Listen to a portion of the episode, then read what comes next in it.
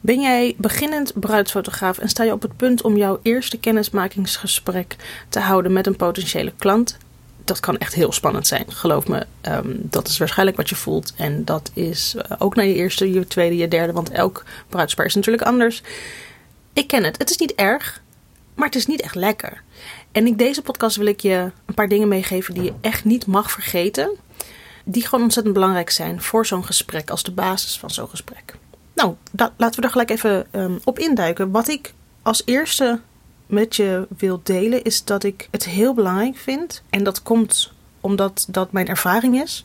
Is dat je je bedrijf goed op orde hebt. En dan doe ik vooral nu het meest op dat jij een doordacht aanbod hebt.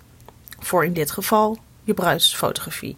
Dat wanneer jij met mensen aan tafel gaat zitten, dat jij weet, nou ja, om het iets breder te trekken, wie jij bent, waarom jij doet wat je doet en waarom dan deze pakketten daaruit komen. Ik wil dat, je acht, dat jij echt. Um, ja, het klinkt misschien een beetje lastig, maar ik wil dat je, dat je echt voelt dat dit past bij je.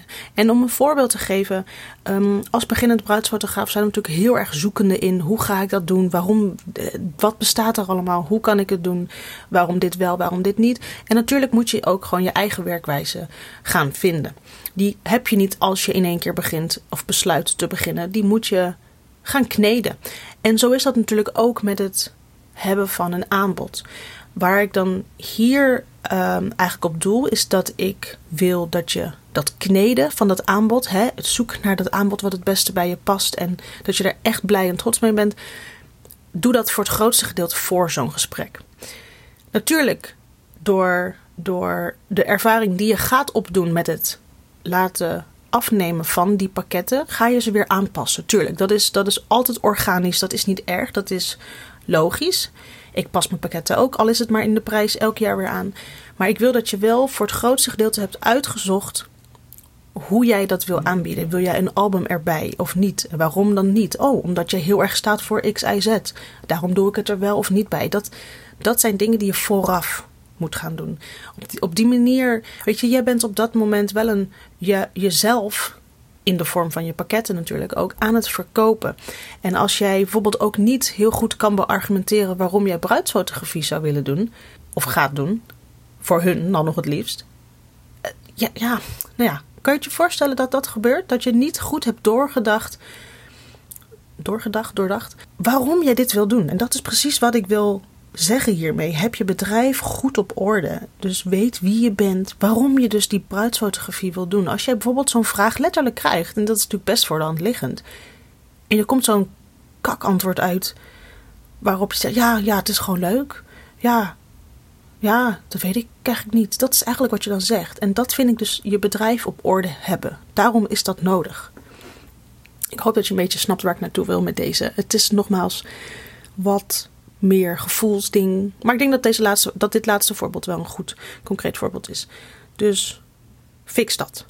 Oké.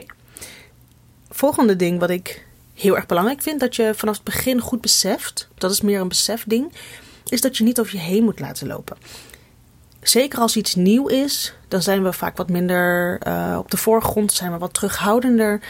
En dat is natuurlijk niet erg, maar het kan het nadeel hebben dat je een verkeerde indruk achterlaat. Um, als je natuurlijk te afwachtend bent en te, te terughoudend voor een beroep waarin je best wel weet wat je, of, of, of hoe moet ik dat zeggen? Waarin je best wel alert moet zijn en juist op de voorgrond moet zijn wanneer het nodig is. En als je dat dan niet nu pakt, dan kan je dus een verkeerde indruk geven. Maar waar ik eigenlijk naartoe wil, is dat ik dus wil dat je niet over je heen laat lopen. En daarmee ja, kan ik eigenlijk wel indirect zeggen dat ik wil dat je de leiding neemt hierin. En dan betekent dat niet gelijk dat je dat hele gesprek aan het woord moet zijn of ze afkapt, want jij wil over dit onderwerp. Nee, dat is het niet. Maar ik wil dat jij, ja, dat gesprek oont. Dat je, dat je, er komt een deel zelfverzekerdheid bij kijken, wat ook te maken heeft met wat ik net zei. Hè? Dat je weet wat je aan het doen bent. Dat je weet waarom je dit wil doen. Dat je weet wat je aanbiedt, waarom en dat soort dingen wat en de, ja, over je heen laten lopen heeft bijvoorbeeld ook heel concreet. Je hebt mensen en je hebt mensen.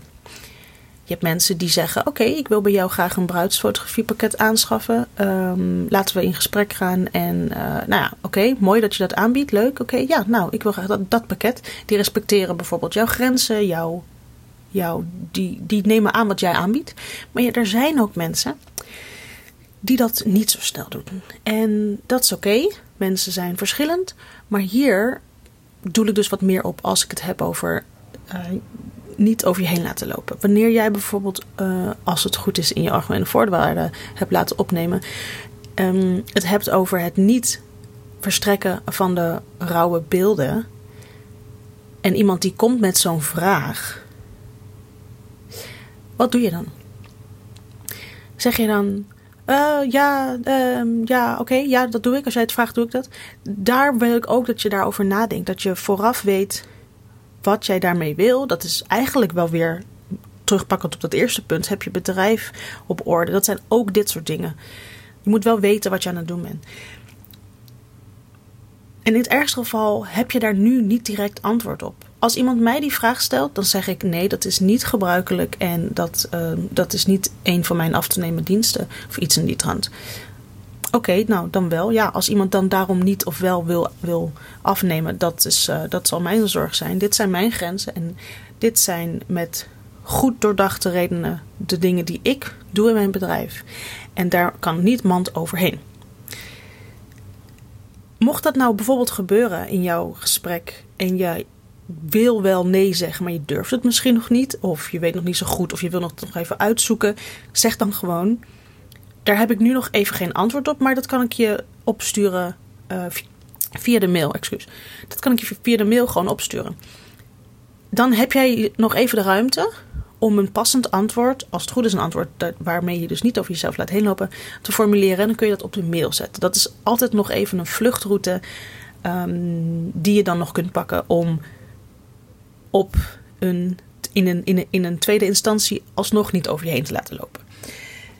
Um, maar dat kan bijvoorbeeld ook op het gebied van korting zijn. Dat, ik heb wel eens gehad dat een. Um, ik had vroeger pakketten met. Hoe heet dat? Met reiskosten inbegrepen. Door heel het land. Iemand die toen trouwde in uh, mijn eigen stad, die zei toen: Ja, dat is heel leuk, die reiskosten. Maar je hebt natuurlijk eigenlijk helemaal geen reiskosten als, ik, uh, als jij onze bruiloft doet. In Zoetermeer in dat geval. Oh, ik vind dat zo bij de hand als mensen dat zeggen. Want indirect zegt hij dus gewoon: ja, uh, er zitten dus reiskosten inberekend, want ik ben natuurlijk ook niet gek, die ik wel betaal, maar niet gebruik van maak. Uh, of, die daar, of ik daar iets aan kon doen. Toen zei ik: nou, nee, dat, uh, ik weet niet meer wat, wat ik zei of iets in die trant. Um, dit zijn mijn pakketten, klaar. En als je het niet wil, dan niet. Zo zei ik het natuurlijk niet tegen zijn, in zijn gezicht. Maar dit zijn wel voorbeelden die je kunt verwachten. Je moet wel goed je mannetje kunnen staan. Of je vrouwtje. In waarschijnlijk ons geval. Maar je moet wel die.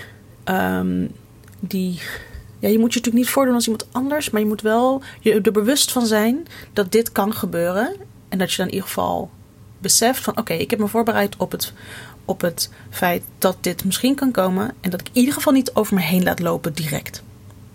Ook, ook niet indirect bedoel ik. Maar dan kun je dus op een tweede manier nog even uitstel. Dan kun je je antwoord even beter formuleren. En daar leer je dan ook weer in. Dus heel belangrijk, laat niet over je heen lopen. Jij bent het bedrijf en ze willen iets van jou. Het derde ding wat ik heel belangrijk, of eigenlijk meer, het is eigenlijk meer een handige tip.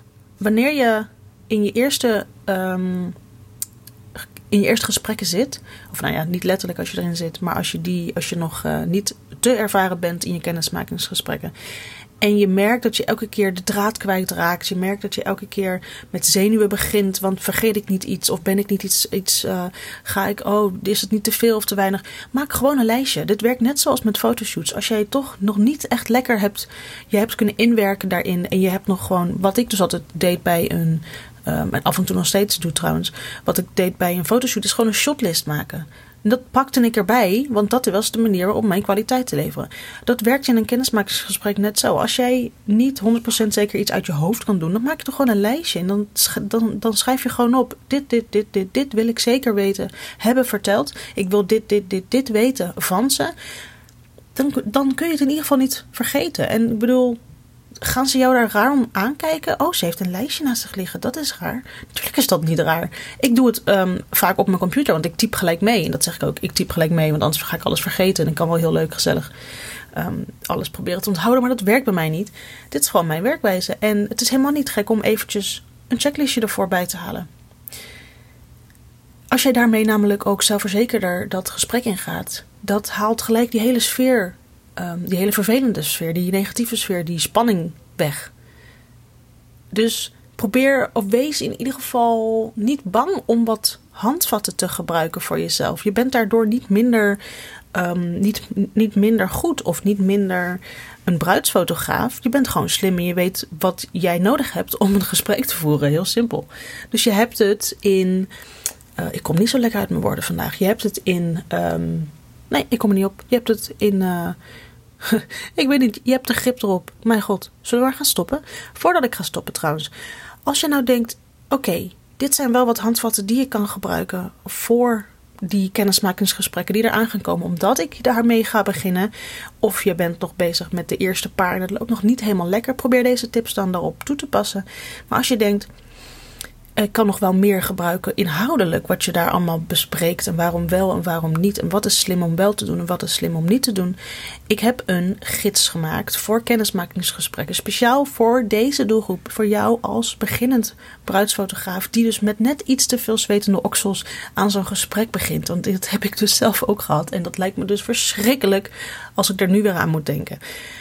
Die gids geeft je van voor naar achter um, de dingen die je zou kunnen bespreken. Want natuurlijk hoef je niet alles te bespreken wat daarin staat. Maar alles wat je zou kunnen bespreken staat daarin. Handige tips van mij vanuit de ervaring die ik heb. Van voor naar achter. Wat ik ervoor doe, wat ik erna doe.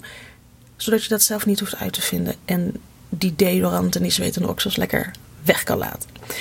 Uh, de link in de, in de show notes, die brengt je daar naartoe. En als je er vragen over hebt, stuur dat me gewoon. Ook als je een vraag hebt over een kennismakingsgesprek, wat je al hebt gehad of die je nog gaat houden. En je hebt echt een vraag en je denkt, oh, het zou me zo erg helpen als ik dat zou weten. Laat het me gewoon weten. Vind ik niet erg, vind ik heel leuk om te helpen. En uh, dus stuur die gewoon op. En dan zie ik je bij de volgende podcast weer. Doei!